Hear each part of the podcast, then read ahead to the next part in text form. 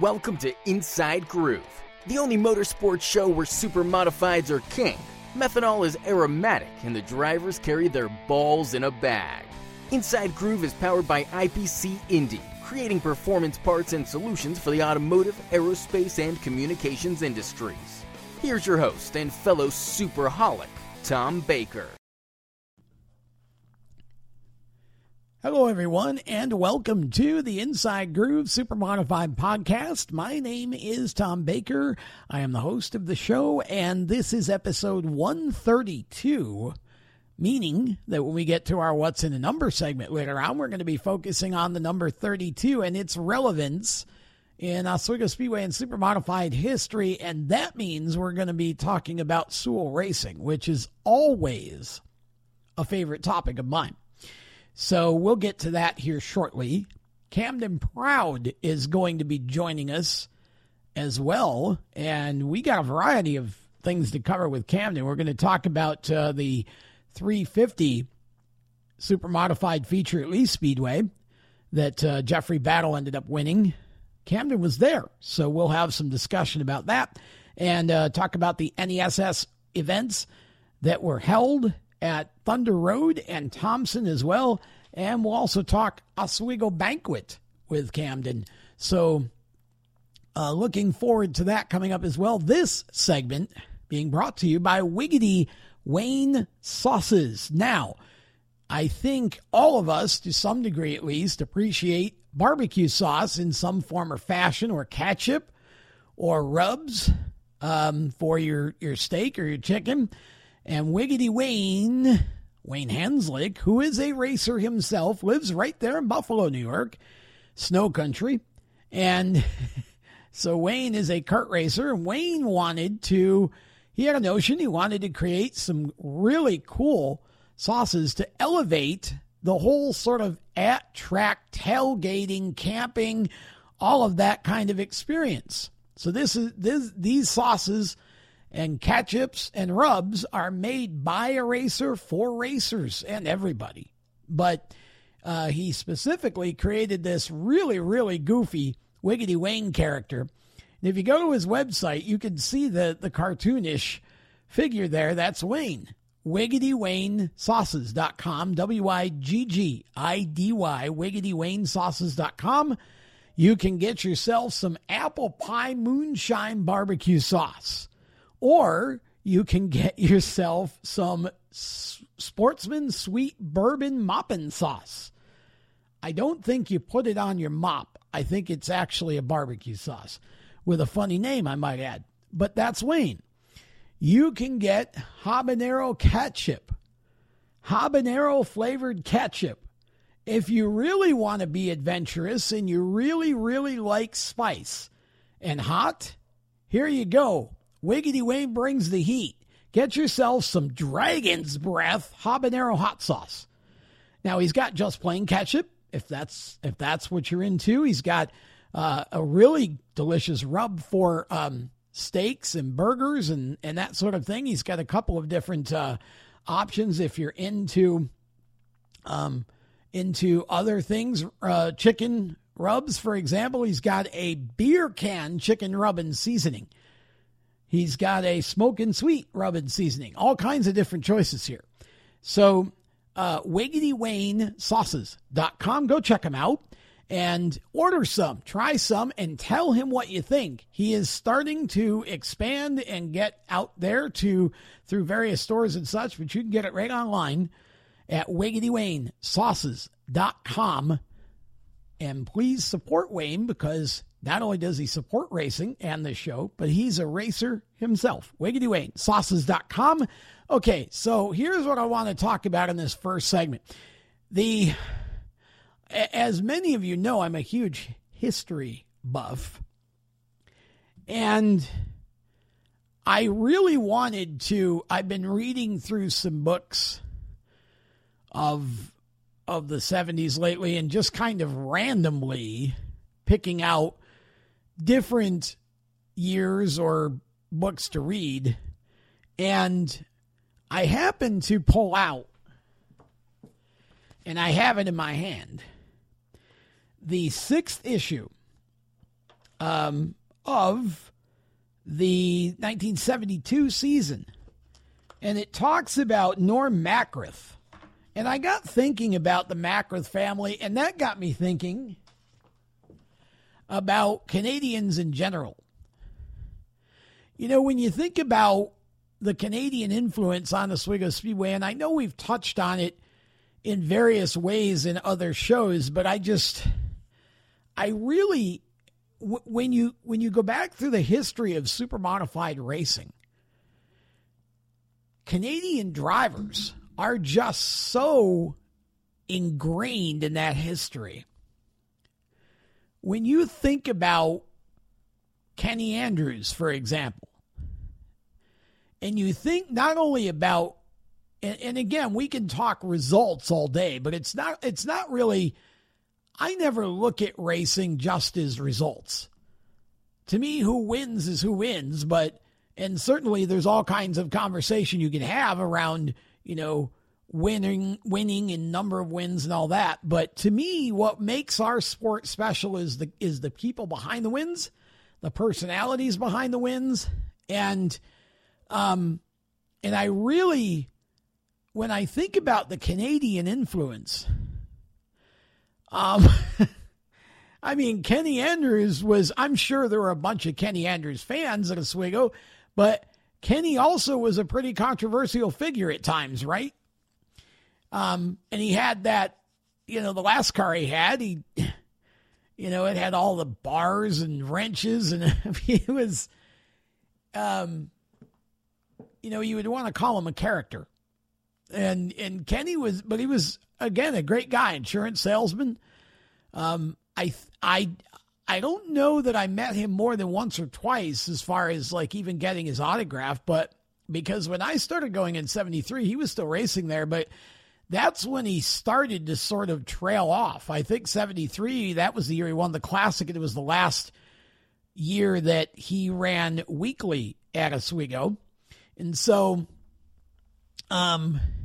interesting to think about drivers like Kenny. You had, you know, obviously Warren Conium and later Ryan. You had Norm McGrath and later his son Brian, and I think Andy also raced a little bit at Oswego.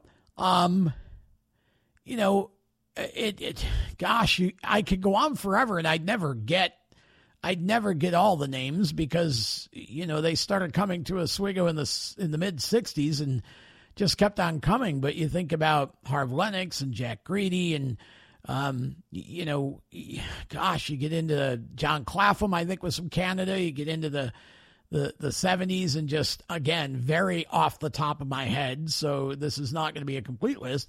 But, you know, the drivers like Scott Wilson, for example. Scott is a driver that loved racing at Oswego and came out of the drag racing world, started racing super modifieds, came to Oswego. He wasn't really at Oswego that long, only a few years. You know, you would have thought maybe he would have raced longer, but, you know, that, again, a driver I thought had a lot of talent. He just never quite got the feature win. He hit the last car I think he had, I would say, is his best one. It was the Kep Dates car that Russ Gray ended up with. Unfortunate. And again, another wonderful Canadian gentleman. Unfortunately, lost his life in a crash there in turn two. I think it was 1978. But so many, Doug Darrow, I mean, Dave McKnight and the whole McKnight group, so many Canadian, pit crews, you know, crew members, just people that the Canadian influence at Oswego is so strong, but the number of drivers who came to run. You know, you had Jimmy Brown, you had the Lichties. I mean, the list goes on and on. Ravels, Canada gave us Norris McDonald. That is more than enough reason for me to appreciate Canada, isn't it? Or any of us to appreciate Canada. They gave us Norris McDonald. What would the Oswego history have been like without Norris McDonald, right?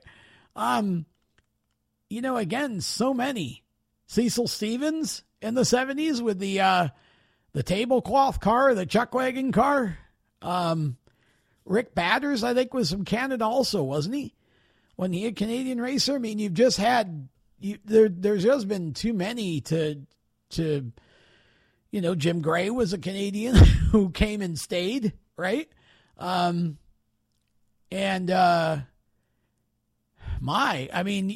Sire, gosh, you just start thinking about all of those names, and you think about the races, not just, again, races that they won, but you think about some of the races they ran that were some of, you know, they were involved in some of the greatest battles in Speedway history, right? And, you know, I don't necessarily think that the Canadian influence gets talked about as much as it should.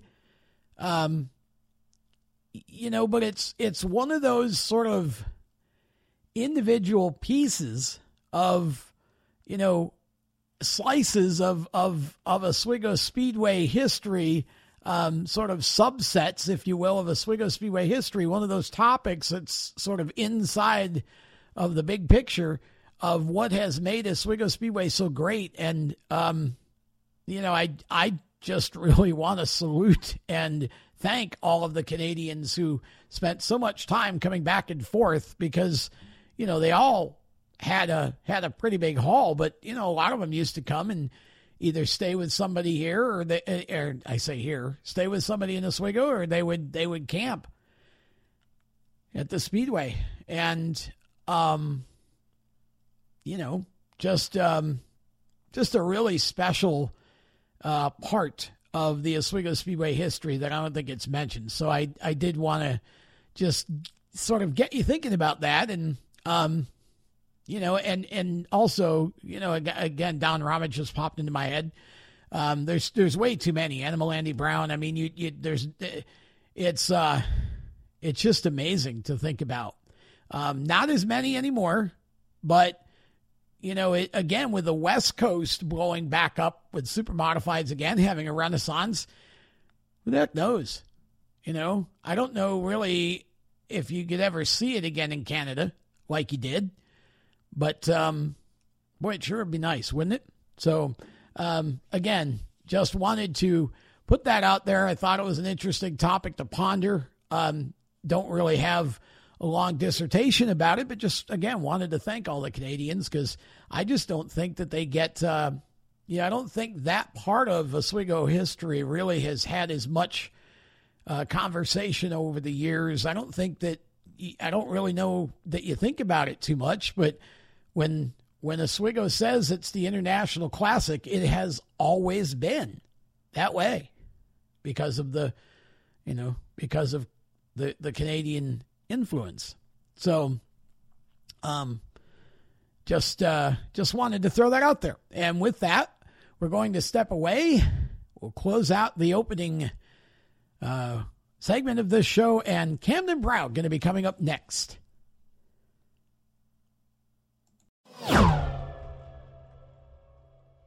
Okay, folks, I want to tell you about one of our sponsors here on Inside Groove, Indy Performance Composites. They're a premier composite design and manufacturing company creating performance parts and solutions for the automotive, aerospace, and communications industries.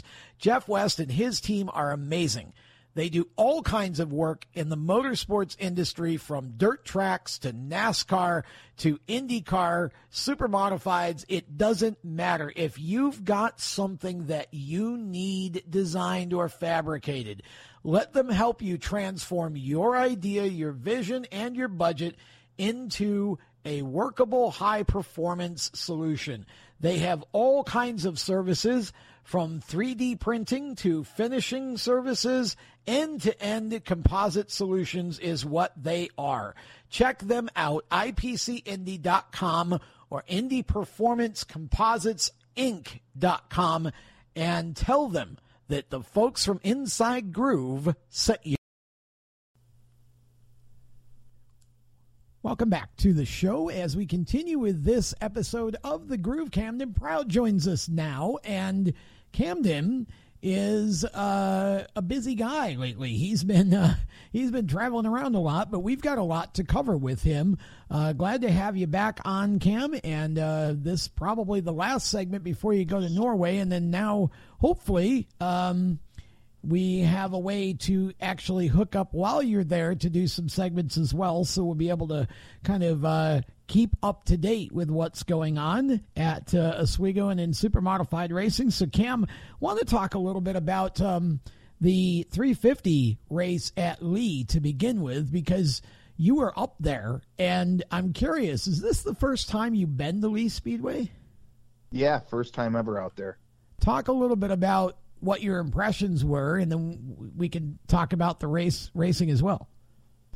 I was actually really impressed. We went straight to Lee after the Oswego banquet and did a nice little trip with just my sister, and the whole brother-sister bonding weekend was fun. And that's cool. Did Lee Speedway and Boston, so that was a blast. And just a really nice racetrack, actually. I really enjoy the tracks that have the grandstand seating in turns 3 and 4 or 1 and 2, whichever one it is, where you can sit right on top of the action in the corners. And Star Speedway is like that, and so is Lee. Yep. And Lee's very well kept. I noticed they keep everything looking very neat and clean, painted a nice beer tent over in turn 3 that I made good use of. And I thought it was cool, a really cool racetrack, and the racing was good. They had the modifieds there, the 350 supers as well, and definitely enjoyed taking all that in. Now, did Jeffrey Battle do double duty there? Because we've had trouble getting him on the show here since Classic because he's been racing either one or both of the cars.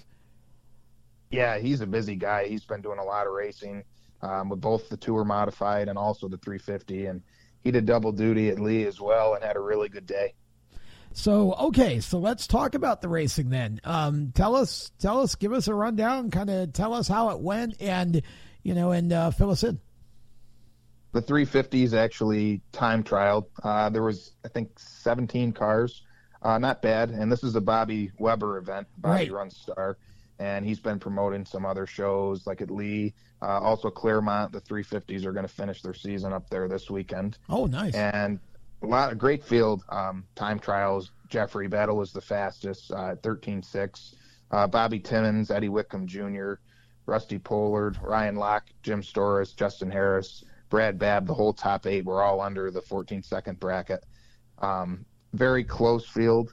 Tough to pass when the field is that close, but nonetheless, it was some good racing, and really enjoyed the show that the 350 Supers put on there. I think that that's a great track for them, and obviously they've been running there a long time before they got away from the weekly deal a couple of years ago, and I actually think it's a shame that the 350s and especially the big blocks don't race there nearly as much anymore. I'd like to see more 350 races and also see the Ollie go back there in some form for the big blocks. Yeah, I agree 100% with that. And, it's interesting the trajectory that the 350s seem to be following, because they were so big at one point in New England. And now, of course, you've kind of got one group and then another group and then, not racing weekly at Lee anymore, and just different, it's just kind of interesting to see where all of it is going and where it could go. But you said Jeffrey ended up winning. Tell us how the rest of it turned out. Yeah, Jeffrey ended up winning. They did, I think, the top, I can't remember if it was 6 maybe or 8 redrew and time trials. And of course he pulled the pole, I think the pole or the outside pole. So I'm like, great, this is over before it started. Yeah. But it ended up being a good race. Bobby Timmons had a nice run. I know he'd been struggling with his 350 program a bit, and I ended up getting to second there at the end. Eddie Wickham Jr., also a really nice race by him. Both of them started, I think, outside of the top 5. So a nice run for both those guys. But Jeffrey was just in another zip code there at that point. And if it wasn't for a yellow towards the end, he would have been gone by over half a track, I think, at least, on Bobby and the rest of the field. So he was well into lap traffic and had lapped up to 10th. And a caution came out for a spin late in the race, and he was just able to kind of pull away with ease from there. So Bobby ended up finishing second. Eddie was 3rd, Ryan Locke 4th, and Jim Storris in 5th. And then very similar to the time trials, Justin Harris, Rusty Pollard, Ben Tinker, Ryan Battle, and James Whitcomb were the top 10. Okay, so that was a good field, and it sounded like it was some good racing there. And then the NESS division was at Thunder Road, which is, I love that track. I've never been there, but I've seen video from there. And I know the Tour Mods have raced there. But I love that track. It looks like a really racy track, and I imagine the Supers put on a great show there. Yeah, they did. I actually wanted to go race there. I kept telling my dad, Thunder Road, Thunder Road. We just ordered everything we need to do the full wing deal next year. So I was hoping to get it out before the end of this season. But we have everything we need now, and I hope to hit some of these tracks actually late in the season next year. But was really impressed with the facility at Thunder Road. We were getting ready for the banquet and ended up pulling the race up on Flow. And it was some good racing out there. They had 10 cars, and which obviously isn't very good, but they're trying to build that deal up, and it's been a lot better than it was last year. So I really enjoyed taking that racing in. Heat wins went to Dan Bowes and then also to Matt Swanson. And then the feature was pretty exciting for a while. I've gotten to be pretty close friends with Ryan Battle, and actually super proud of him for the job he did. He led halfway, right up to halfway. Then there was a yellow, and Matt Swanson, his teammate in the other lane car, ended up getting by him. Okay. And, Matt kind of cruised off into the sunset from there, but Ryan did a really nice job holding his own in front of names like Bowes, Seitz, and Summers, and just keeping pace up front like that for 75 laps and only your second ever big block start. That's pretty damn impressive. So a good run for Ryan and a really good day for Howie Lane. Well, it was a good day, and Matt's a good young racer. He's obviously kind of came into it racing Tour Mods, ran the bowler car for a while, and he's really, really talented. So it's interesting that he gets his shot at running for Howie Lane. Howie's had some different drivers in his cars over the last year or two, and always fun to see somebody like Matt come from another discipline and jump in the Super and go out and do well. So that's awesome. And Ryan getting the opportunity to run. That's, again, second start and running up front. But those cars are good cars. And so if you can go out and, be consistent, we've seen a pattern of some of these guys.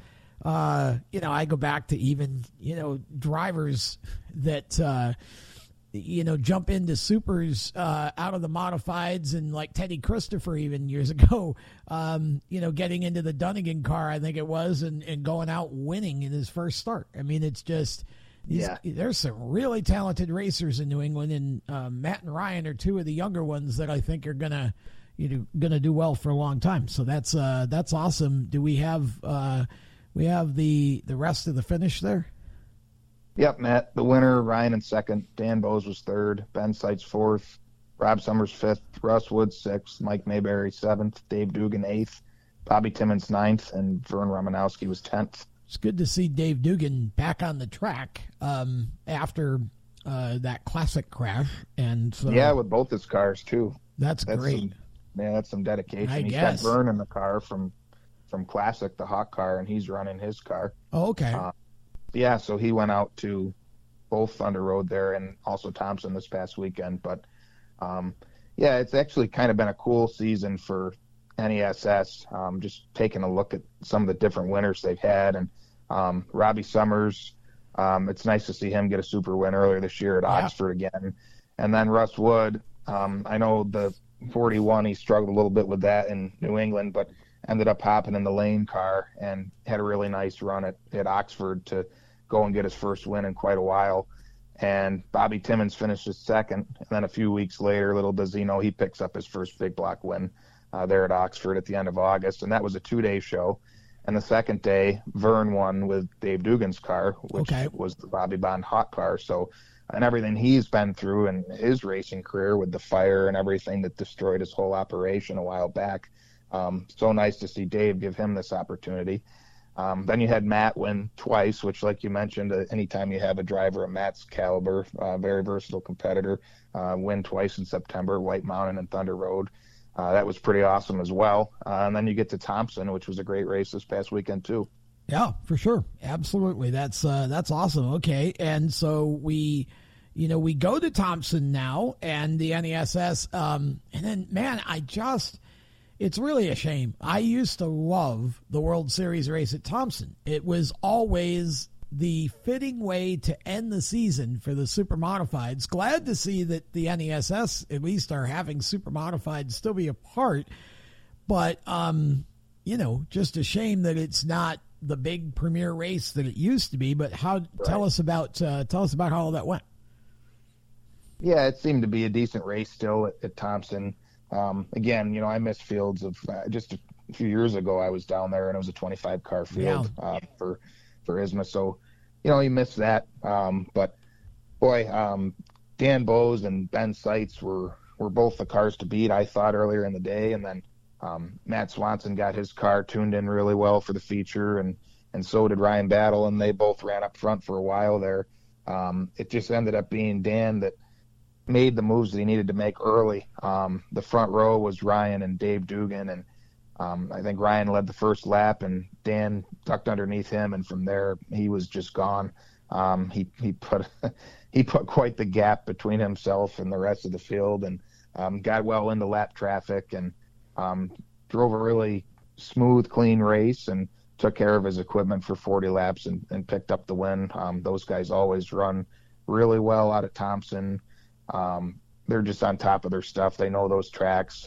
Just an immaculate piece of equipment he's got there. And good to see Dan and Tony Bowes and that whole gang get back in victory lane.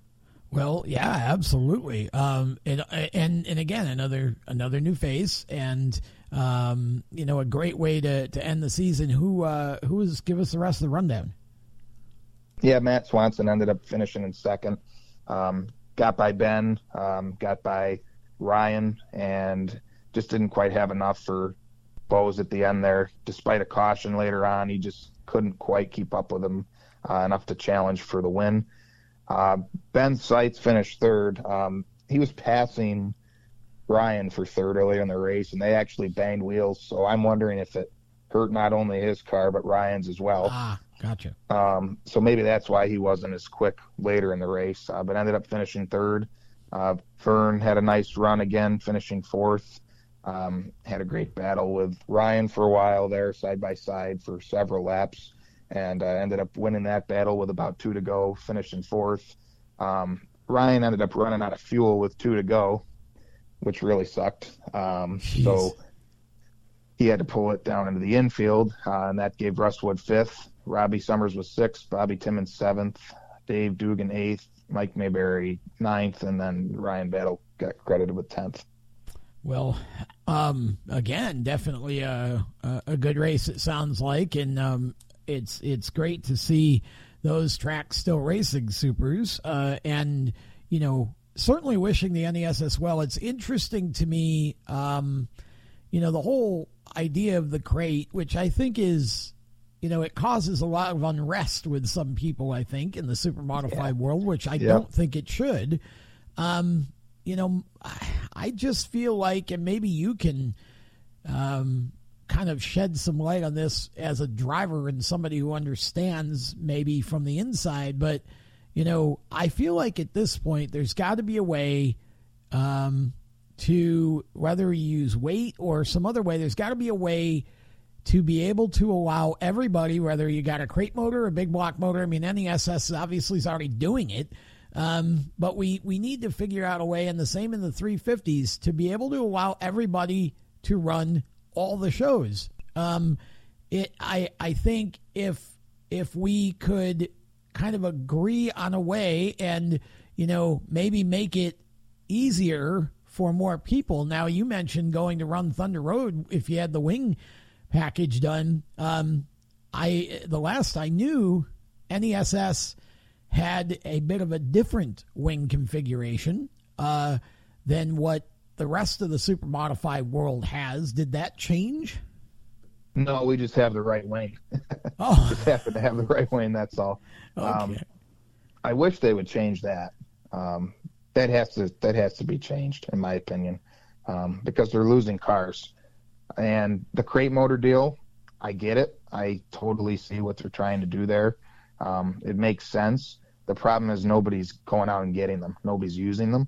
And it's tough to get super modified guys who already have $40,000, $50,000 motors to sell them off, or just, you know, just the whole process of, okay, I have a motor guy. This is my motor. You're probably already making plans at that point to go and freshen the motor you already have rather than sell it. And if that's working well for us right now, you know, in the sense of what's convenient for the individual race teams, there's going to be teams that don't want to get away from that and are going to kind of look at it from their own point of view versus, okay, maybe this is a change we need to make for the longevity of super modifieds down the road. And, you know, I think right now actually is a good time to sort of try to phase that in, because there's certain teams, and we could be one of them here shortly, depending on what Doug Holmes is doing, that's going to be looking for an engine guy. And some of these engine builders around here are way too expensive for lower buck teams like ourselves, and like Jack Patrick, who I know is looking for a motor builder. Yeah, I saw that. And that's where you might see some of these lower dollar teams actually show interest in these crate motors. And maybe, who knows, maybe down the road that is going to end up being the answer. But I think right now the issue is that nobody's going out and buying them, because they already have $40,000 and $50,000 motors, like I said, so they'd have to sell those first and go in a completely different direction to get a crate. Nobody wants boat anchors sitting around that they're not using anymore, so that's the problem, I think, right now. I guess my question would be, which I get all that, and I don't know that we need to be, you know, doing anything to force someone to, you know, set their big block, you know, whatever aside for a crate motor, but for those, I mean, there's one or two of them at least, I think, in the NESS division. You know, for those who have them, why could we not just find a way, if they want to come and run at Oswego or run wherever? Is there an obstacle to that? Is there a rule against it? And if not, you know, why wouldn't we want to kind of make some sort of way for them to be able to compete with it? And just sort of let it go where it goes, rather than trying to stifle it because everybody wants to just keep running their very expensive engines. Well, what I wish would happen is that the powers to be at ISMA, MSS, and then NESS all come together. They coordinate their schedules. There's no conflicts. Right. You can run the crate motor on all three. Right. With a weight break, and then the top lane is just the same. Correct. Yeah. And to me, that fixes everything. You know, it just, I hate that ISMA and MSS have kind of come together. Well, they have come together now. Not kind of. Everything's completely, you know, combined there.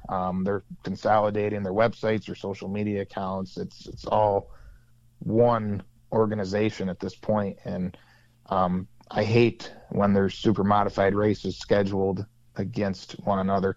And that's still happening between the New England Series and ISMA MSS. And I'm not faulting either side. I don't even know the people who run the New England Series.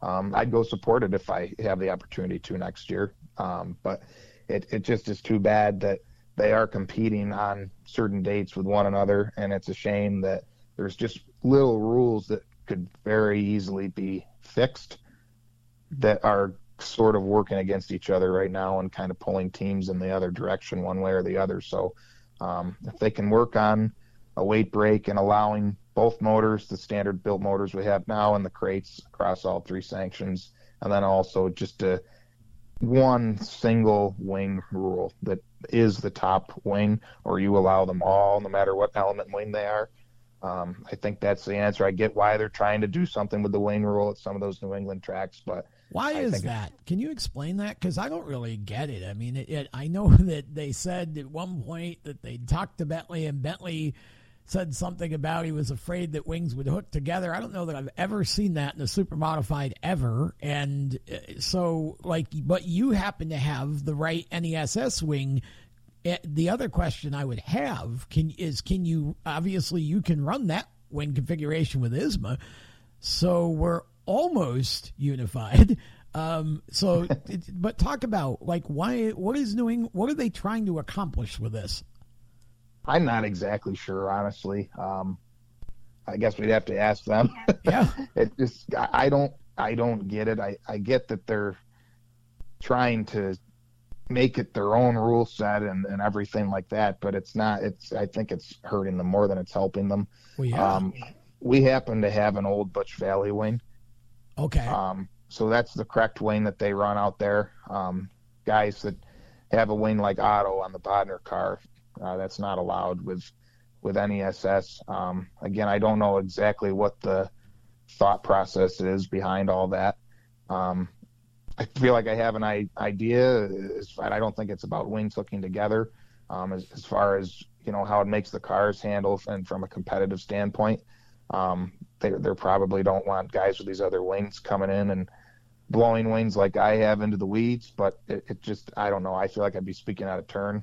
It's probably more a question for those guys. Yeah. I mean, again, I don't know. It just feels like we're moving in the right direction. I mean, I feel like 2023 has been a huge year for the big blocks, with ISMA and MSS coming together, and the challenge, wing challenge, that John and his group put together being so successful. I feel like that it really was a big year in terms of forward progress here. And then you have, and again, I'm not vilifying NESS. I guess I don't understand why, you know, some of them can say, well, we don't want to travel. Well, that's fine. You don't have to, but why wouldn't you want the most cars you could have at your shows? Why would you only want 10 car shows? You know, and I feel like the wing rule, the crate motor, I think they have it. So I feel like it's up to the rest of the super modified world to figure out how to at least make that offering to go, well, okay, here's what we'll do. If you want to run a crate motor and you want to come and run wherever, here's how that's going to work and how we'll give you the opportunity to be competitive or whatever have you. And then let that go where it goes. Cause at that point it's up to whether, you know, people want to buy them or not buy them. But for those who do, they have a place to, you know, they can go still race all the races. The wing thing seems to be the biggest obstacle here. And, I'm just not sure why they're wanting to do that again. If you could, you know, is it hard? Would it be hard to take your wing basically and make it into an ISMA, like an ISMA wing? It does. I don't get the impression that they're that much different, really. Isn't it this basically the same dimension all around? It's just shaped differently or something. Well, so what we run right now is like we're going to run a valley style wing. It's a 2-element wing. Yeah. And what they're trying to outlaw, or they have outlawed, is the 3-element wing. Right.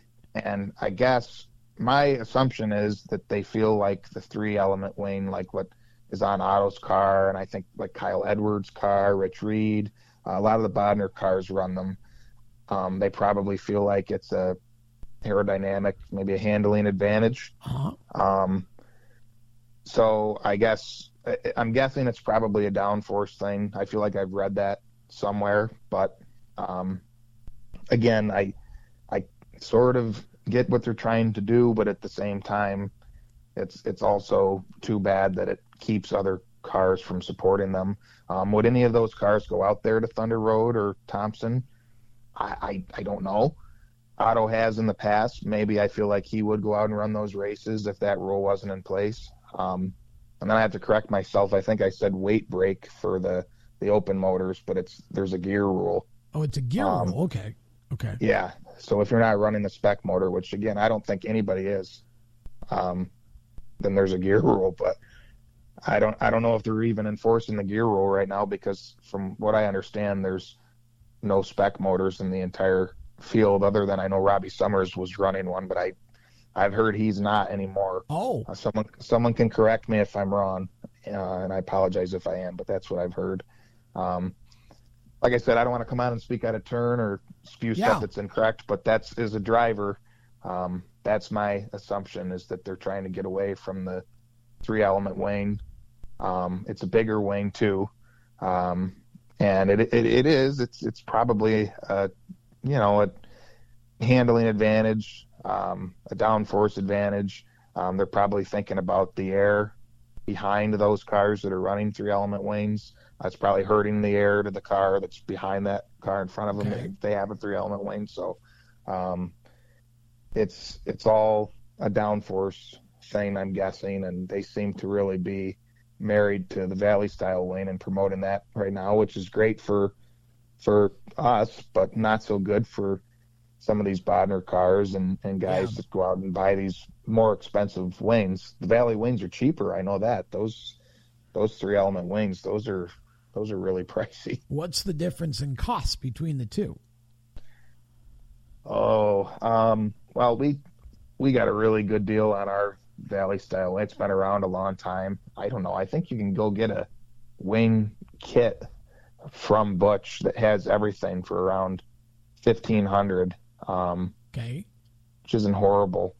I'd be making up a number if I told you what the 3-element wing cost was. Depends on who you're getting it from, but I know that they're more expensive. Well, they're a bigger wing. It's more material. So they are more expensive. Okay. I think quite considerably. I think maybe even double the price. Wow. So from what I've heard, anyways, I don't know if that's correct either, but I hope I don't sound like a complete idiot when people go back and listen to this. But... Well, I mean, you're just doing your best to, and I think this, you're giving us the sense of, the difference between the two. And I thought, cause I had spoken with John Nicotra about this a while back, and I thought he said that basically the overall size of the wing was the same, but that the Valley wings were, that there was again, something about hooking. They configured, whether it was the side panels or something, was a little different. And I thought that he had told me, and again, I could be wrong because it's been a while since I've had this conversation, but I thought that he had said that if it was just a matter of taking an element off the wing, that's not really that big of a deal. So it just kind of feels to me like, there's more to this. And like you said, they probably are kind of wanting just to unify with their wing because A, it's cheaper, and B, they don't want anybody with the other wings coming in it's just a shame because an organization that is putting on super modified shows in New England only has 10 cars. I mean, that, it certainly could be better. And of course now, Nicotra just bought, John McKennedy's car, which I think is it probably got the Valley wing with it. Yep. I don't think they've run it yet. Nope. But that's the thing. It's only 10 cars, but there's also not that many cars out in New England anymore. New England-based teams, not nearly as many as there used to be. So you have to get some of these Midwest guys or a couple of the New York guys to travel. And now Otto, that's a good point. Otto now has a Valley wing that would be NESS legal. And I was hoping he'd go to Thompson with that car. Yeah, I would have loved to have seen that. Forgot to mention that. But I get it. They had a long year, a lot of travel, frustrating end of the season, really shitty way to lose the ISMA championship. I felt bad for them. So I get why they're calling it a year. I think the car dropped a valve at Evans Mills. Right. Okay. So, so I get that, but, no, the problem is the 3-element wing is just wider. It's different than taking away, the element or like a, okay. It's not like a simple wicker change type thing where you take wicker, take element away. It's a completely bigger wing. Okay. And I think the NESS rule is that, I know there's no 3-element wings permitted at all, but your wings aren't allowed to be any more than 6 feet wide, I believe. And then they can't exceed, I want to say 24 square feet. It was 24 square feet. 24 square feet. Yeah.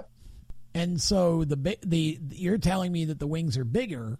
Most of them are bigger than 24 square feet. So it's not the same overall, Okay. Yeah, they're just wider. The three element wings are just wider. Okay. Yep. Yeah, that's, I mean, again, it's a tough thing because, you know, what you've done is you've come in and instead of, okay, we have this new series, everybody can come and play. You've kind of come in and decided, well, this is what we want to do with our super modifieds.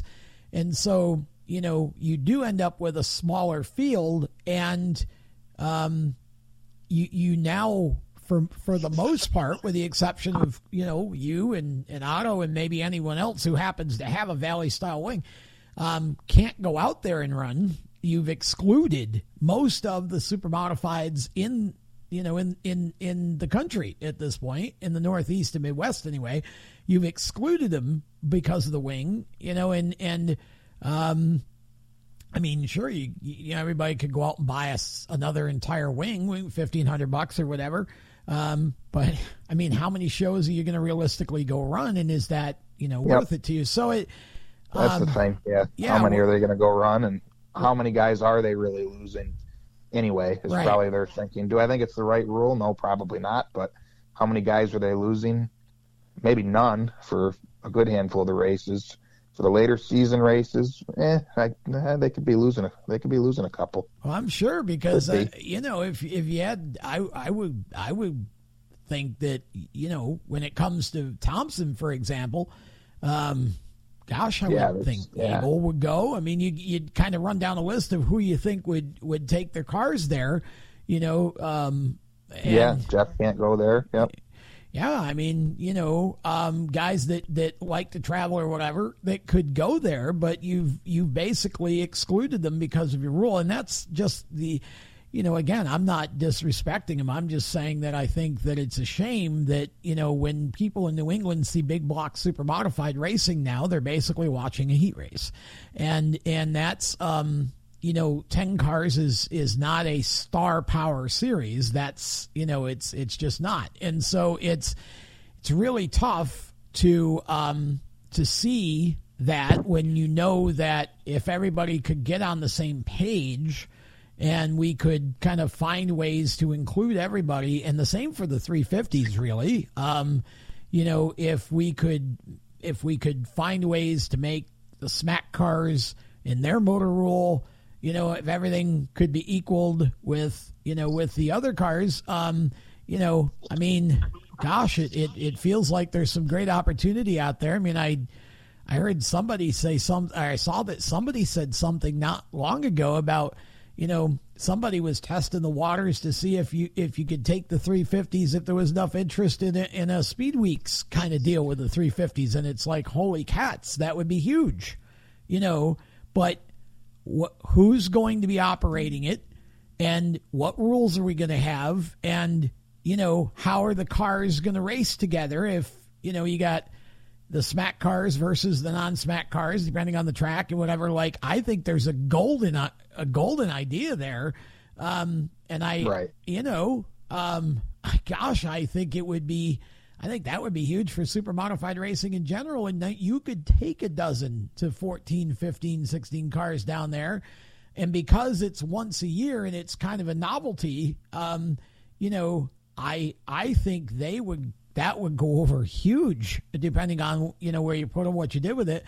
But of course, you know, it's expensive to go to Florida and whatever, but I just think that it's opportunities like that if you could just have everybody be able to play together. It's opportunities like that show off the product as a whole in the bigger picture, that entice maybe a company or whatever to say, hey, you know, I like this. This is cool. Where can I, you know, see more of this? You know? You know? So I don't know. Yeah. I think the big block one's the easier fix right now. It's looking at both schedules from this past season, there's already not that many conflicting dates, and if they could just eliminate those, work together on the, you know, the gear rule there with the built motors, and just scrap the wing rule. I think you're right there. Maybe this New England series is leading the way for the New England events. We can get, you know, the supers back to Lee for the Silva, and we can have a full field at Thompson again, and have a full field for the Ollie, and just so many great tracks, Thunder Road and White Mountain, Oxford. Man, it's just Claremont. There's so many places you can go out there. Waterford, Seacock, these are all tracks that the New England Series has gone to that, you know, I think if just a little bit more emphasis on working together was placed and a little more forward thinking, that these are tracks that could be seen, you know, not only super modified races, but full fields moving forward. So I hope that works out with SMAC and the whole Star Series. That's a whole mess. And I don't know if that'll ever get worked out, but right now SMAC's the odd man out because Oswego and Star rules are pretty close and if not identical. And SMAC's just doing their own thing right now. So, you know, I hope that down the road at some point that the 350 tracks and sanctions can all come together, but we'll see what happens. Yeah, I agree. I mean, I just, in this day and age, am, you know, without having, I mean, it's like I always make the analogy with sprint cars, you know, yeah, you have different sanctioning bodies, but pretty much a 410 sprint, you can go run it anywhere. The rules are, you know, essentially the same for the most part. And there's hundreds of them or thousands or whatever all over the country. So, you know, there's never a shortage of cars at any big race. Whereas with the supers, you know, we only have so many big blocks and we only have, you know, so many 350s at this point even. And so you know, the goal should be that you want to open it up to every car that is available to run and wants to run. And right. I feel like ISMA and MSS that's on its way. Oswego, you know, cooperating was great because again, that schedule, no conflicts or whatever. And so I mean, how much would it take, for crying out loud, for NESS to eliminate that issue? Now, you know, again, with the specs, like you said, you know, if there's a gear rule, that's probably even better than a weight break.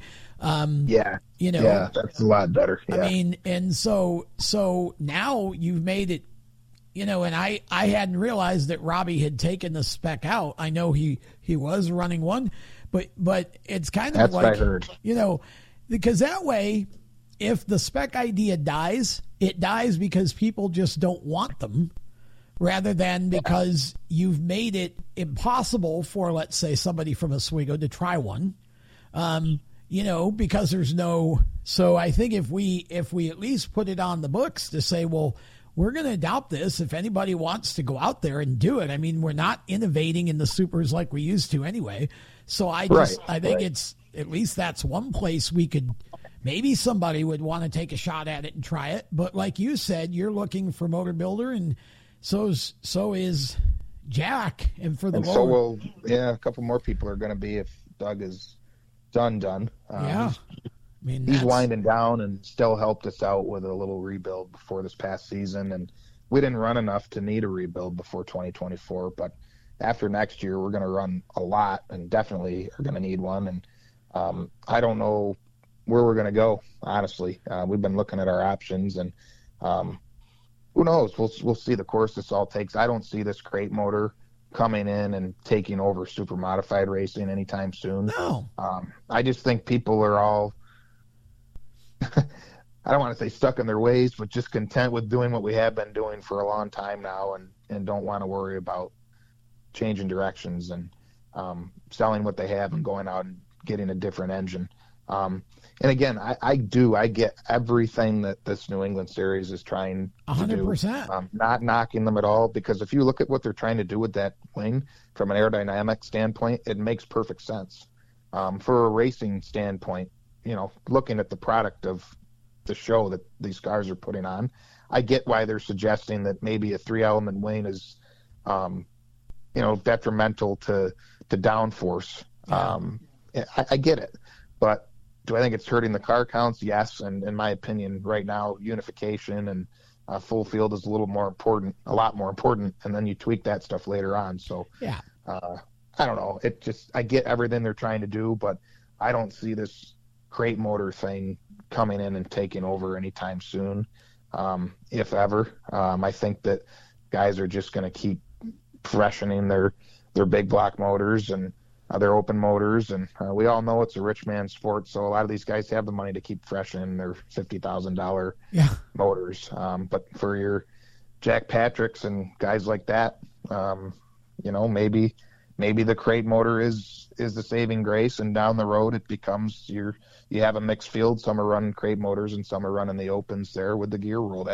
That could be, but I just don't think it's going to completely take over. No, I mean, and anything like that is always a lot of times what I've observed with racers is you almost have to just tell them this is how it's going to be. And yet, you know, you got to be careful about that because you don't want to chase them away. But racers are their own worst enemy. They'll all complain because they want more purse money and then turn around and, you know, and not look at something like this that maybe could be.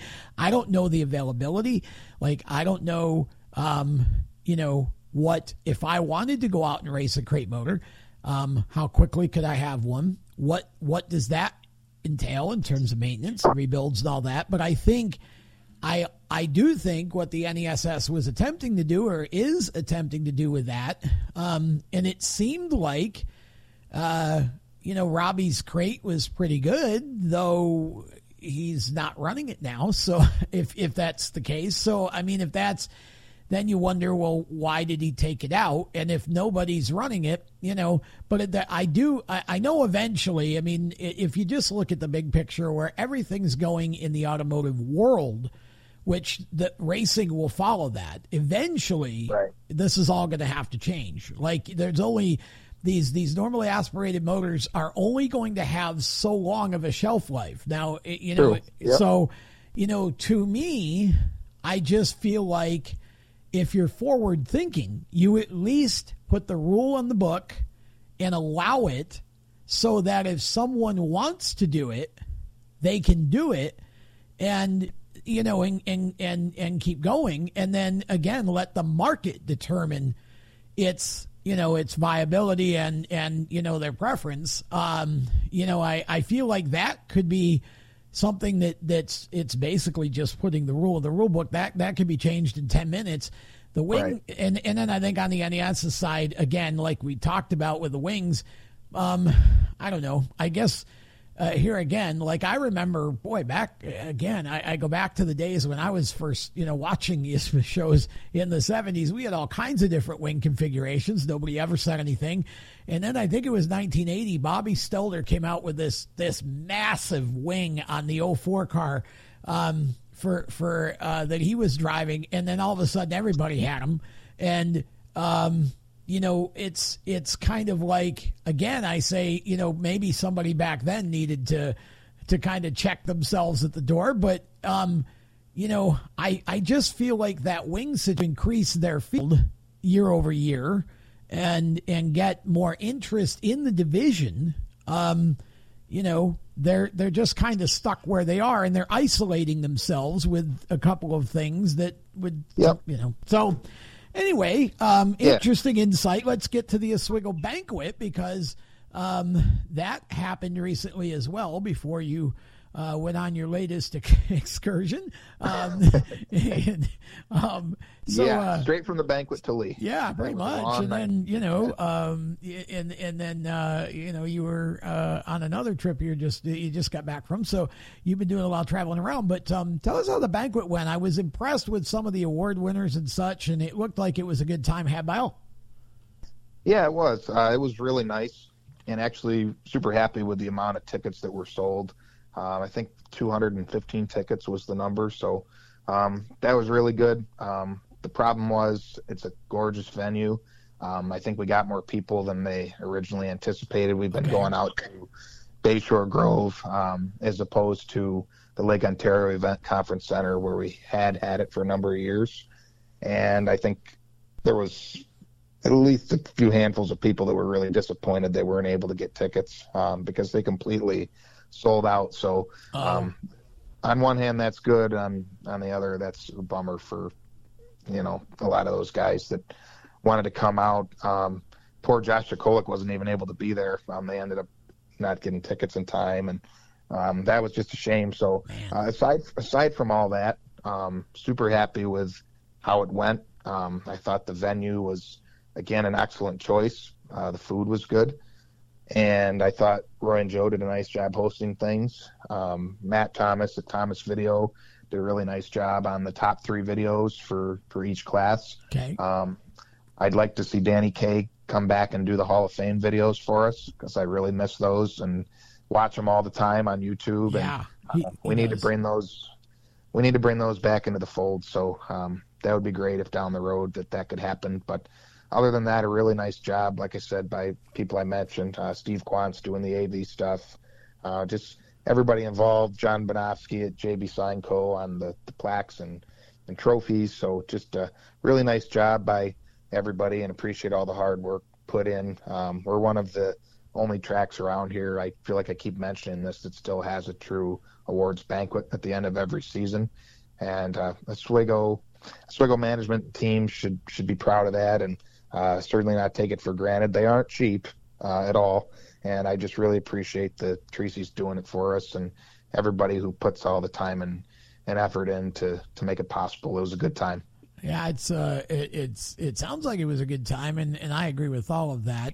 Sounds like the ticket issue was maybe just a matter of either A, some people just waiting too long to get tickets, or B, maybe not everybody got the message in time or whatever. I'm not sure, but yeah, whatever it is, maybe a little bit of both. It seems like that could be something that could be more easily sorted for next year, and everybody make sure that the folks winning the awards certainly should be guaranteed tickets. Like, we have X number of seats, we got to set aside X amount for each of the dignitaries that are actually winning the awards, kind of thing, right? And then the rest go on sale to the public. Yeah.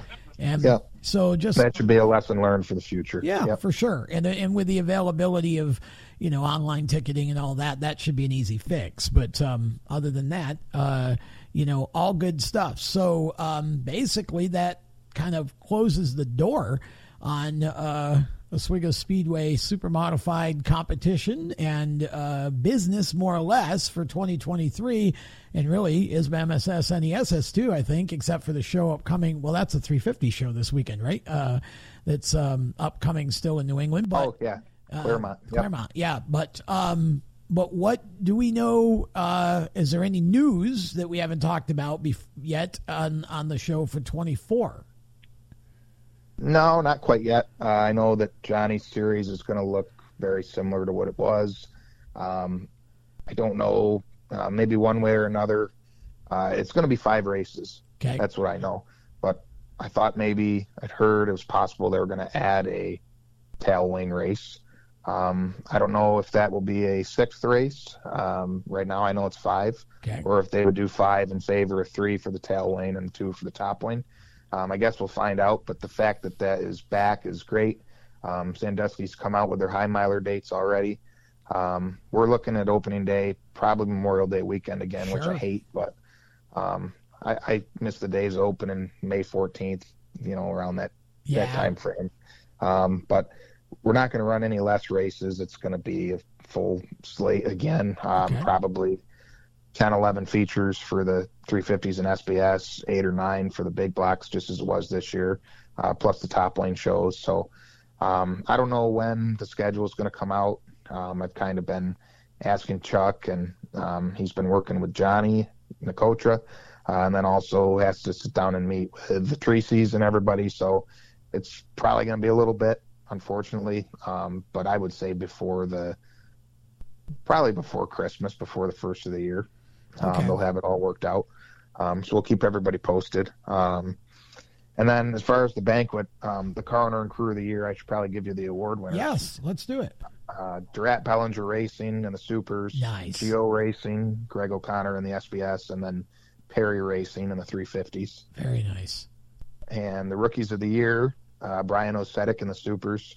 Jake Brown and Mike Fowler tied for SBS Rookie of the Year. First time it happened ever in the SBS class. And then special recognition awards. Brian Johnson won the Ed Clark Spirit Award from the track safety crew. Sherry Hanley was the Lois Matzik Woman of the Year award winner. Most improved drivers, myself, Drew Pascuzzi in the SBS, and Nick Barzee in the 350 Supers. Awesome. and then the Hall of Fame class, which I think most everybody knows at this point. And if you didn't know who they were, you found out about it from J.J. Andrews' speech that went viral on Facebook. As you would expect. I knew. That was the I don't know. It wasn't as long as I thought it was going to be, but it was even funnier than I thought it was going to be. He did a great job. So J.J. and Bobby Bond getting in as drivers, Steve Miller as car owner and car builder, Doug Holmes as engine builder, Mike Shrimp, track employee, electrician, does all that stuff for us, and then Chuck Hanley is track official and sponsor with Burke's Home Center.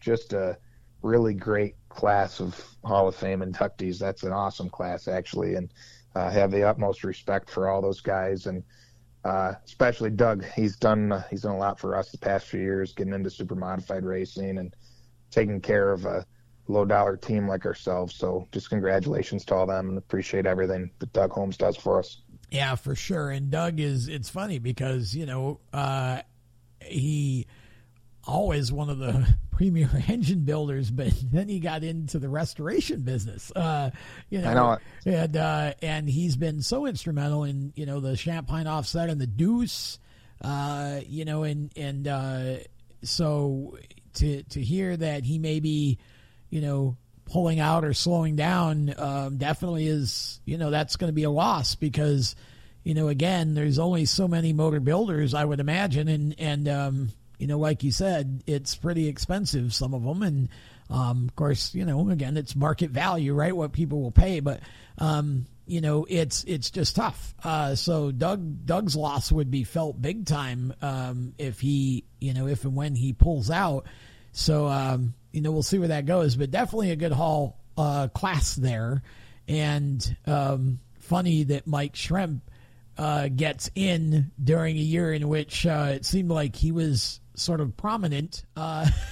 You know, he had a couple of power outages that he had to attend to, and that sort of he got his 15 minutes of fame, so to speak, and does a great job, obviously. And, you know, people don't realize, I don't think, I mean, you know, we talk about, you know, people talk about, well, you know, that stuff shouldn't be happening. First of all, electrical stuff happens regardless. You can have the latest and greatest and stuff's still going to happen. But people, I don't think people also realize, you know, with a racetrack, a huge facility, like I remember, you know, even being at Fulton and, you know, just the enormity of a facility like that, or Oswego, and the amount of, you know, electrical wiring and everything else that exists in there. It's not like you can go back every year and refresh all your wiring. It just doesn't work like that. So you're going to have issues, and you need somebody like a Mike Shrimp that knows, you know, obviously knows what he's doing to be able to quickly identify the problem and fix the problem so you don't lose an entire night of racing. Right. Yeah, it is kind of funny. He had to do it twice this year, like you said, and save the day. So they probably felt like, oh, man, we have to put him in the Hall of Fame now. Now he's really got to get inducted. Yeah, we got to get that done this year.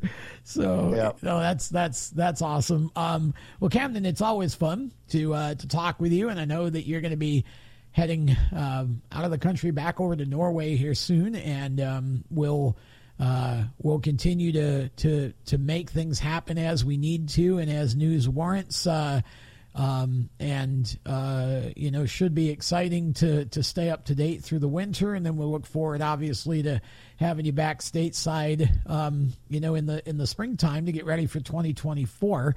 Appreciate you taking the time to come on and keep us up to date with everything that's going on. Yeah, I sure will. Look forward to talking when I'm over there. All right. Sounds good. That's Camden Proud, and back with What's in a Number in just a moment.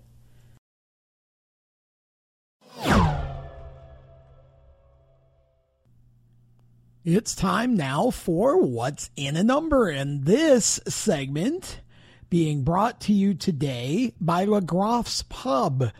LaGraf's proprietary beef blend mixture brings the quality of big city burgers without the big city price, because Oswego's not really a big city, is it?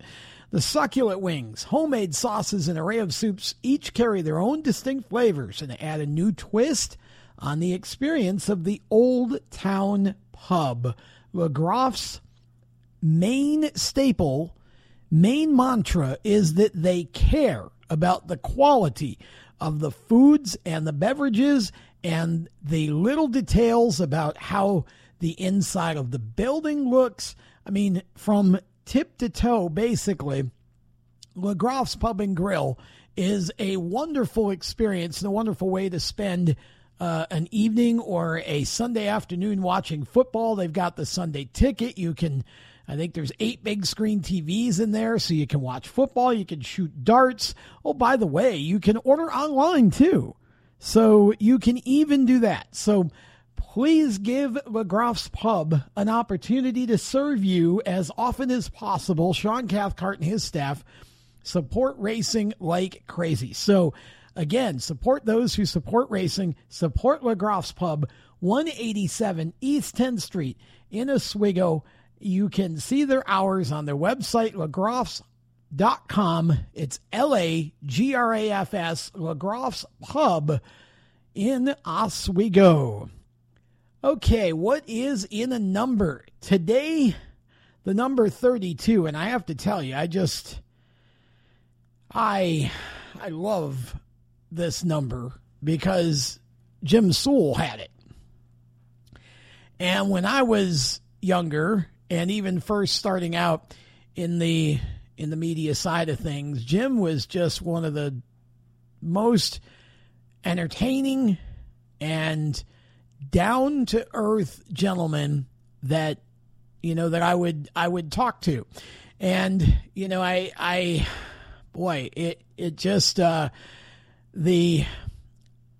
characters that were... And I don't say that in any kind of Jimmy was a character. Jim was a really nice guy, and he was funny. You know, he just had a way of putting things sometimes. But again, he was just so friendly, and he was so passionate about racing too. And that's where I start with the 32, because again, you can go back to the 60s. I wasn't there. Couldn't name you a 32 out of the 60s. I don't know that Jim Soule even had a car before, I think, 1970 maybe, or even 71. I forgot, but I think maybe 70. But he may have. But that Jim's 32, the Jim Soule owned 32's first car that I remember is 32.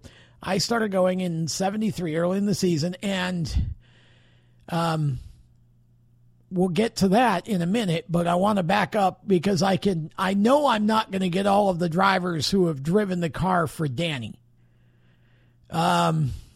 Because there's just been too many. I'll be shocked if I get through them all and one of you don't jump in a comment and go, so-and-so drove it too. I'm sure there's going to be a few of those. So I'm kind of letting myself off the hook up front, but I'm going to have some fun with the ones I know. So sit back and relax and let's take a trip back in time, shall we? Again, I don't look these up because I'd rather do it out of memory, but I believe it was 1970 when Jim Winks won Rookie of the Year.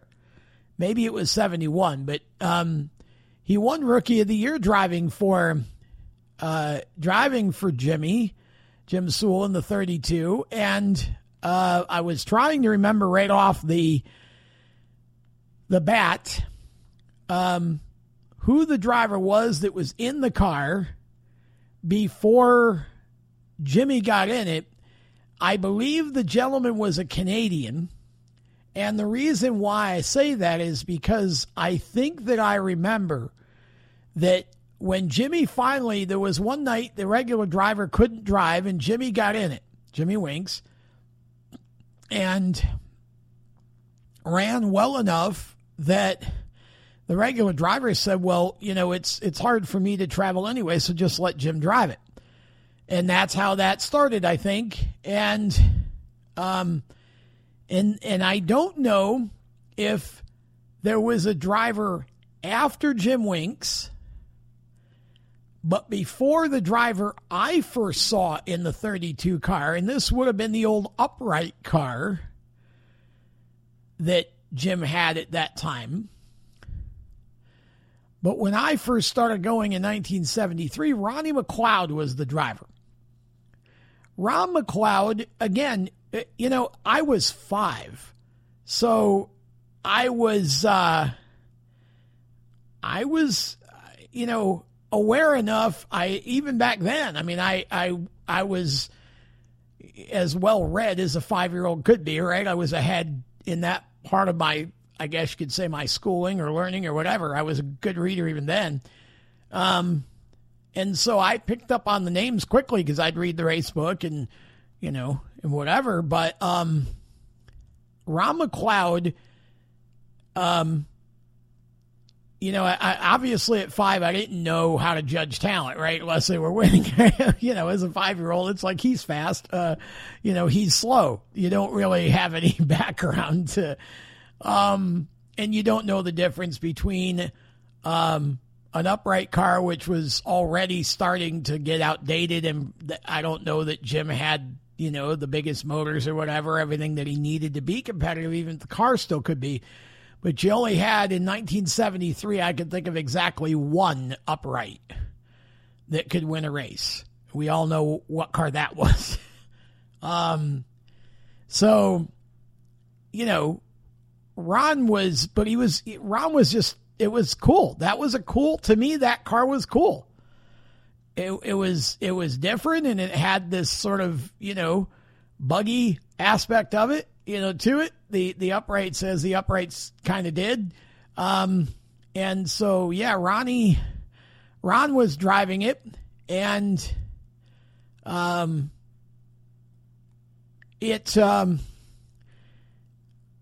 think he drove for a couple of years, and then he, for whatever reason, he and Jim went, you know, went apart. I don't know exactly why, but Ron bought then the former Gordon Duke's car, I think, that became his 81. That was his last car. And so the next driver that I remember in the 32 was Eddie Bell. No. I think I'm wrong. I think the next driver was actually Johnny Michaels. And Johnny Michaels, they built a new car for Johnny. Now I'm second guessing again, because I remember that on Classic Weekend in 1976, I think it would have been, Eddie Bell spun the car, spun the new 32 that they had built into the wall in the first turn on practice Friday, I think it was. And they ended up bringing the upright back out for him to drive on Sunday. I don't think he made the race, but so somewhere in, say, the 75, 76 area, Johnny Michaels and Eddie Bell both drove the car. Johnny ended up getting hurt. I think it might have been Johnny in 75, and he ended up getting hurt badly, I think, in a crash, and it might have been with his modified, and I don't think it was the Super, but it may have been. And he was out of racing for a while. In fact, I'm not sure he ever drove again. Maybe he drove a modified, but I don't think he ever got back into Supers after that crash. So I think Eddie Bell, and maybe Eddie was before and after, I don't know. I can't remember that, but I know they both had stints in the car. Johnny was a modified racer, and they called him Underdog. And interestingly enough, I believe that's actually where Ron Gapsky kind of came from. I think Ron started as a crew, as he did race, I think, some on the dirt at Brewerton, but I think Ronnie was a crew person. Ron Gapsky was a crew person for Johnny Michaels, I think, if I remember that correctly. So Bell was the last person, I think, to run the upright car under the Soule. Well, no, that's not true. I'll say it this way. Yeah, I think he was the last guy to run it as a 32 under the Soule Racing banner. And then I think the next driver of the 32 was Mark Letcher. I think Letcher was the next one to get in it. Mark had a long stint, several years in that car, and did pretty well with it. The upright, I think, was last driven by Rob Stiles, a guy named Rob Stiles. Rob renumbered the car 0. And I think he only ran it a time or two at Oswego. I don't really know if Rob had a racing history or if this was his first time driving, but I think he only ran it a time or two at Oswego, maybe ran it at Fulton a little bit or whatever, but I don't think he drove it much. Now, rumor has it that Dan still has that car. Dan Soule still has that upright. I would love to see that car come out. That car, I believe, was the old Bob Stelter 85, and I can't remember again. I can't remember the name of the guy that Stelter bought it from. Lou Dabrowski, maybe? No, I don't think that's the right name. Bobby bought it, ran it, and I think it was Bobby that talked Mike Rizzo into getting into super modified racing. I guess Mike would have an opinion now about whether or not that was ultimately a good decision. But certainly I did have a lot of fun, had a nice career. But anyway, back to the 32. So Letcher drove it, I think, right up to the time that Danny started to drive. There was a point in time, I don't remember why, if it was just, you know, too expensive to run two cars, or maybe Letcher, maybe one of them got, you know, hurt in a crash or whatever, one of the cars, I mean. Because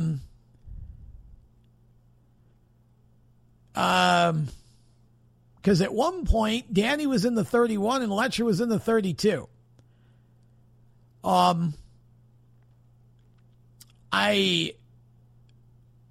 Then there was a time, I don't know, again, I'm not sure. I was trying to think if Letcher drove anything after that, and I'm not sure that he did. I think he might have just retired, and Danny took over the car and became 32, and then it's been that way ever since.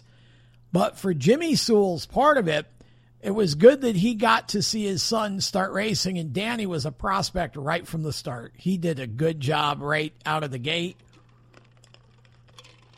and again, followed right in his father's footsteps as far as being a gentleman and somebody that I always enjoyed talking to. And then there became I'm going to call it the Danny Soule era, because I believe that once Danny became the 32, and if you want to hear the details, you can. We do have an episode of the show where I interviewed Danny about his whole career, so we go over all this, but again, I don't like to prepare for these. It's more fun to test my brain. But I'm going to call from the point that Danny took over the 32 car until today, I'm going to call that the Dan Soule era. Because Danny was the only driver until he stopped driving, I believe. I don't think there was ever a second car or another 31 car or whatever that sort of, and by the way, I forgot that in the last show. I forgot that actually Danny Soule, I don't think I mentioned it anyway. I might have started as the 31. I might have left that part out. I did think of it. I remember that I thought of it while I was talking about Jim Gray, but I think I just may have gotten so busy talking about Jim Gray that I glossed over Danny. But I may have mentioned it. Anyway, once Danny took over the car, he stayed in that car until he retired or stopped racing. I don't know if he would call it retirement, but and man, from there, we've had a number of drivers, and I'm sure there's some I don't remember, because the ISMA part of it it's been hard for me to kind of keep track of over the years. And I might get the order wrong with some of these. So I'm not going to worry too much about the chronological order. But I'll just talk about the ones that I know that have been in the car. And, you know, y'all can put them in whatever order they should go in. So I remember that, for example, Timmy J, I believe, won an ISMA Classic in that car. I think Timmy J won an ISMA Classic in that car. Timmy Jedrzak. Gary Albritton ran the car for a while, and Gary did really well with it. Timmy J, by the way, his son is now racing. There's sort of this whole second gen thing going on now in the Midwest, because you've got Timmy J's son, you've got Sawyer Stout, you've got I know I'm missing a couple here. I think there's a younger Hennis. I can't remember his name. Maybe. But there's, you know, you've got sort of that, you know, that whole second gen thing going on in the Midwest right now, which is really cool to see. I think it's Casey Jedrzak, isn't it? Casey J? We have Timmy J and Casey. I think it's Casey. Again, that's off the top of my head. But Timmy was fantastic. My gosh, he could drive the wheels off a car. And everything he got in, he was fast. Nice guy, too. So that was, I can remember, I was in the pits for that one, watching that one. I think I stood most of the time in turn 4 for that race. And just, I mean, that car was fast. So I think Timmy got a win there with it. Gary Albritton had some great starts with it. But Gary ran good with everything. Gary's humble, and he kind of underplays sometimes. And I know when he was younger that Gary, you know, I mean, a lot of folks say that he was just too happy with the throttle, but gosh, I'd rather have a driver like that. And I thought that was a great point, by the way, that Talon Hawksby made on our last show, as young as he is, about, you know, I'd rather have a driver who's a little over aggressive and have to dial him down than, you know, and that's what I've always said too, because it's a lot harder to take somebody who's passive and make them aggressive than it is to take somebody who's over aggressive and make them less aggressive. It's easier to turn someone's aggression down than to turn it up, is what I've always thought. And so the problem is it can also be more expensive.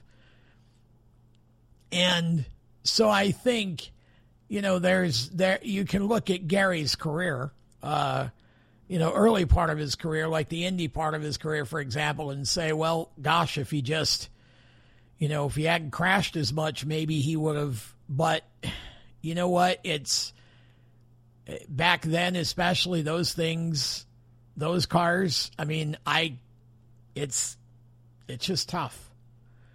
You know, it's and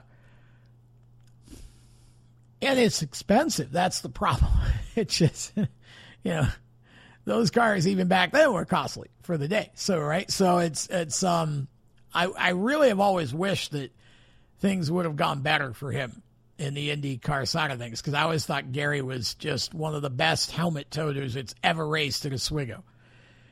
And everything he got in went faster than it was with the other driver. Maybe with the exception of the 93 car when he drove for miles in 74, but I don't know how much to blame that on Gary as opposed to the car. You know, Baldy had a couple big years in it in 72 and 73. Gary got in it in 74. He did okay. It wasn't great. Baldy got back in it in 75. Didn't do any better than Gary was. And, you know, so I don't know what all the reasons were, but Other than that, if you think about Gary's career, we can talk about this on some other show. But, you know, almost everything he drove went better than it did with other guys. He got the most out of everything he ever drove. He was always a very reliable, very steady racer. Back to the 32. So we covered Timmy J. We covered Gary Albert. And Kenny Bell was another driver I remember being in the car, watching race the car. And Kenny was another driver that I thought had a lot of talent. He was as capable as anybody on any given night of running up front. Really nice guy, too. Kenny Bell was a super nice guy. And like I said, very talented racer.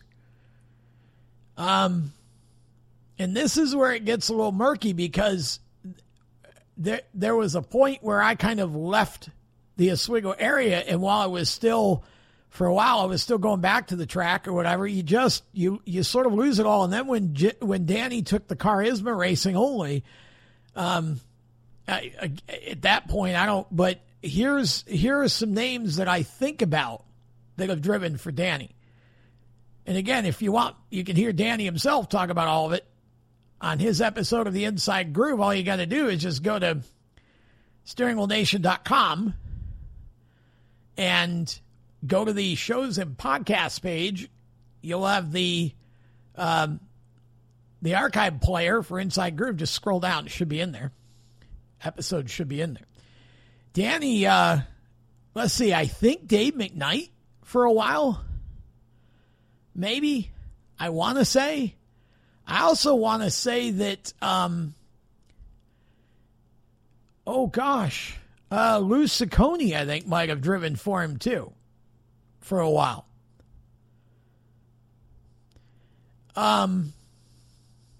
Boy, I know there's more than this, because the only other name I'm coming up with is Mo Wilge, and then, of course, the one stint that Josh Sokolic had in the car this year, but Mo Wilge has been with him a while. I know there were some others that I'm not going to think of, again, because you don't see as much or read as much or whatever, but I think he's had two or three others. But Danny has actually had a nice career as a team owner and continues to support and actually is the ISMA president right now, and is doing a good job. I think he's done a really, really good job as the president. He had a tall task coming in because there were a lot of things that needed to sort of be re-envisioned. We'll put it like that, right? And so Danny's done a good job, I think, early on in his tenure, and I hope he continues to lead the organization, because I think if he does, give him another 2-3 years, and you'll have a nice, strong ISMA organization again. So... again, you look at, if I'm right about Dave McKnight, and I'm almost sure, but I'm not positive. For some reason, I want to say that that's the case, but maybe not. Dave drove a number of different cars, and I'm thinking he drove for Dan for a while, but maybe not. But I know, I'm almost positive Lou Ciccone did, and I think his was a little bit longer a tenure. But the other thing I will say about Dan, that team built gorgeous cars. You look at that, at the current 32, and, it's not the only one, but it is one of the most gorgeous. First of all, I love the Soule Blue. I always love that color. But just the craftsmanship on it, just a beautiful race car.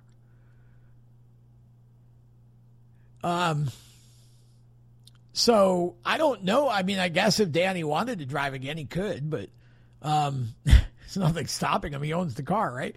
So, drivers are funny now about the word retirement. You see that in NASCAR all the time. I'm stepping back from full-time competition. retirement. Yeah. But somehow I think it makes them feel older than they are if they say they're stepping back from full-time competition. You know, and then maybe Rick Hendrick will call him for, you know, put a fifth car together under some other owner's name and put him in the 500, Daytona 500 or something, right? So stepping back from full-time competition. So that's what Danny did. I don't know that he ever said he retired. Maybe he did. But there were a bunch of different drivers in that car. And the funny thing is, they're in the big block super modified cars. That's one of those numbers that's still going. Like, it's still Soule Racing. I don't believe there's been another 32 car at Oswego from the time Jim Soule started with a 32 until now. I don't think there has been another 32 car that has raced at the Oswego Speedway in the big block super modifieds. Danny Kapuzinski's running his 32 in the 350 division. But, and we've had, I feel like there was a 32 in the limited / SBS class at one point too. And I just am not drawing the name, but I feel like we had one. But as far as the big block supers, I do not believe there's ever been another 32. Now watch, somebody's going to get me on that one. But it would had to have been more recently because, you know, since the time that Danny started running ISMA with the car. But I don't remember him ever having to renumber the car when he would come back to run something because another 32 was there. So he may have been, that may be, you know, a number that has been, and if that's the case, as I'm sitting here processing this, and again, Jim Soule might have started with the 32 prior to 1970, but I'm just going to go from 70 forward here. 53 years. Over half a decade with the same number in the same family. Eddie Bellinger, or the Bellinger family, 02 from 72. So 50 years, 51 years for the 02. Now, you can say that maybe the 02 is the longest currently or consistently run number at Oswego because Dan did run every year because he was running ISMA. But that's an amazing stat when you think about it. Still going. Still going. And again, you think about the history of Oswego Speedway and Super Modifieds and you know, the characters, the gentlemen, the people that were, you know, Ron McLeod was one of them. And I think, was it Bruno Marchison that was driving the 32 before Jimmy Winks? For some reason, that name just popped into my head. Again, not sure. But Ron McLeod was just a nice guy. And it's so cool to, you know, to see, his family end up in the 350 class for a short time, ran his 81, then his 32. So they kind of tributized Ron both ways, which I think is amazing. I think that's super cool. So there's your look at what's in the number. If I missed any, just let me know. Won't be the first time. Sure, it won't be the last. We're counting down, by the way. We've only got three more shows of this, 33, 34, and 35. And again, some fun history and people to talk about in those numbers there. So excited to get to those, but only three shows left of this segment. This is one of those segments that has a sell-by date. It has an expiration date because we started at episode 36 and we've covered every number up to now, including 32. It's fun to do. So we'll have a few more of those. Hope you enjoyed this show. We've got much more to come here in the weeks ahead. Still a long list of drivers and personalities to get in here. We just, again, it's a matter of getting them to say yes when we can do them. And so... We're going to have a busy fall and winter. A lot of stuff coming. I'm excited about it. And again, for more great content, steeringwheelnation.com. You do have the option. It is a social media. You can join it. You can comment. You can share. You can like. We're trying to build a community here. So it doesn't cost you anything to join. You can choose the content that you want. We're not sharing all of the content from the hub out to social media. So there's a lot of stuff that doesn't get shared that's in there. And we're going to start doing some giveaways here pretty quick, too. So steeringwheelnation.com for more great content, and join if you wish. And we look forward to the next episode of Inside Groove. Thanks to all of our sponsors, and thanks to all of you for listening and sharing. Until the next Inside Groove, I'm Tom Baker. Thanks for listening. God bless. So long. You've been listening to Inside Groove, powered by IPC Indy, creating performance parts and solutions for the automotive, aerospace, and communications industries. Find them on the web at www.ipcindy.com. The opinions expressed by our guests are their own and do not necessarily reflect those of the staff, management, affiliates, or marketing partners. No part of this show may be reproduced in any manner without the express written consent of Race Chaser Media. Thank you for listening.